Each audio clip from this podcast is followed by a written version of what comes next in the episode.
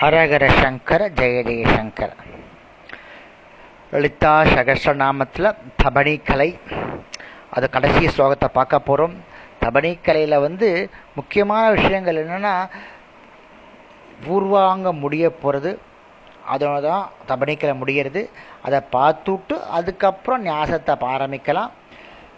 ஈதி ஸ்ரீ பிரம்மாண்ட புராணே ஸ்ரீ அயக்ரீவா அகஸ்திய சம்பாவதே சம்பாதே ஸ்ரீ லலிதா சகஸ்ரநாம பூர்வபாகா அதாவது இவ்வாறு ஸ்ரீ பிரம்மாண்ட புராணத்தில் ஸ்ரீ அயக்ரீவருக்கும் அகஸ்தியருக்கும் நிகழ்ந்த சம்பாவ சம்பாக்ஷணையில் ஸ்ரீ லலிதா சகஸ்திரநாம ஸ்லோகத்தின் பூர்வபாகம் முற்று பெறுகிறது.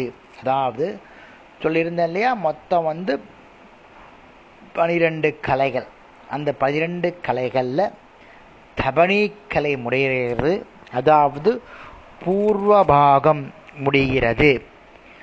பூர்வபாகத்தை பாராயணம் செய்த பின் சகஸ்ர நாம சோத்திரம் பாராயணம் ஆரம்பிக்கப்பட வேண்டும்.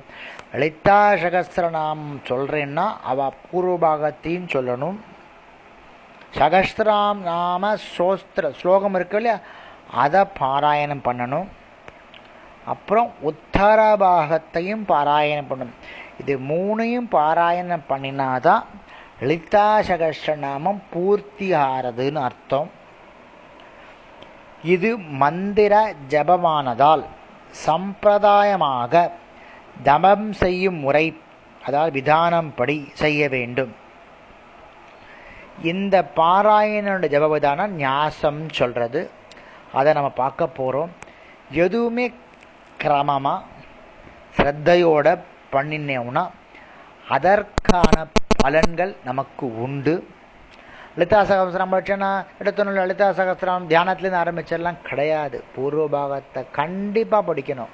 இப்போ உங்களுக்கு புரிஞ்சிருக்கும் பூர்வபாகத்தினுடைய முக்கியத்துவம் என்ன அப்படின்னு சொல்லிட்டு பூர்வபாகத்தை படிச்சுட்டு ஞாசம் கரண்யாசம் சொல்லிட்டு தியானம் சொல்லிட்டு அதுக்கப்புறம்தான் சகசிரநாம சோத்திர பாராயணம் பண்ணணும். அதுக்கப்புறம் உத்தரபாகம். அதுலேயும் முறைகள்லாம் இருக்குது இவ்வளவும் நம்ம பார்க்க போகிறோம் நம்ம வந்து இப்போ ஒரு பாட்டு பார்த்தாச்சு. பூர்வபாகம் இன்னியோட முடிகிறது நாளையிலிருந்து ஞாசம் ஆரம்பிக்கிறோம். அதுலேயும் ஸ்லோகம் வயசு உங்களுக்கு நான் சொல்கிறேன் ஹரஹர சங்கர ஜெய ஜெயசங்கர.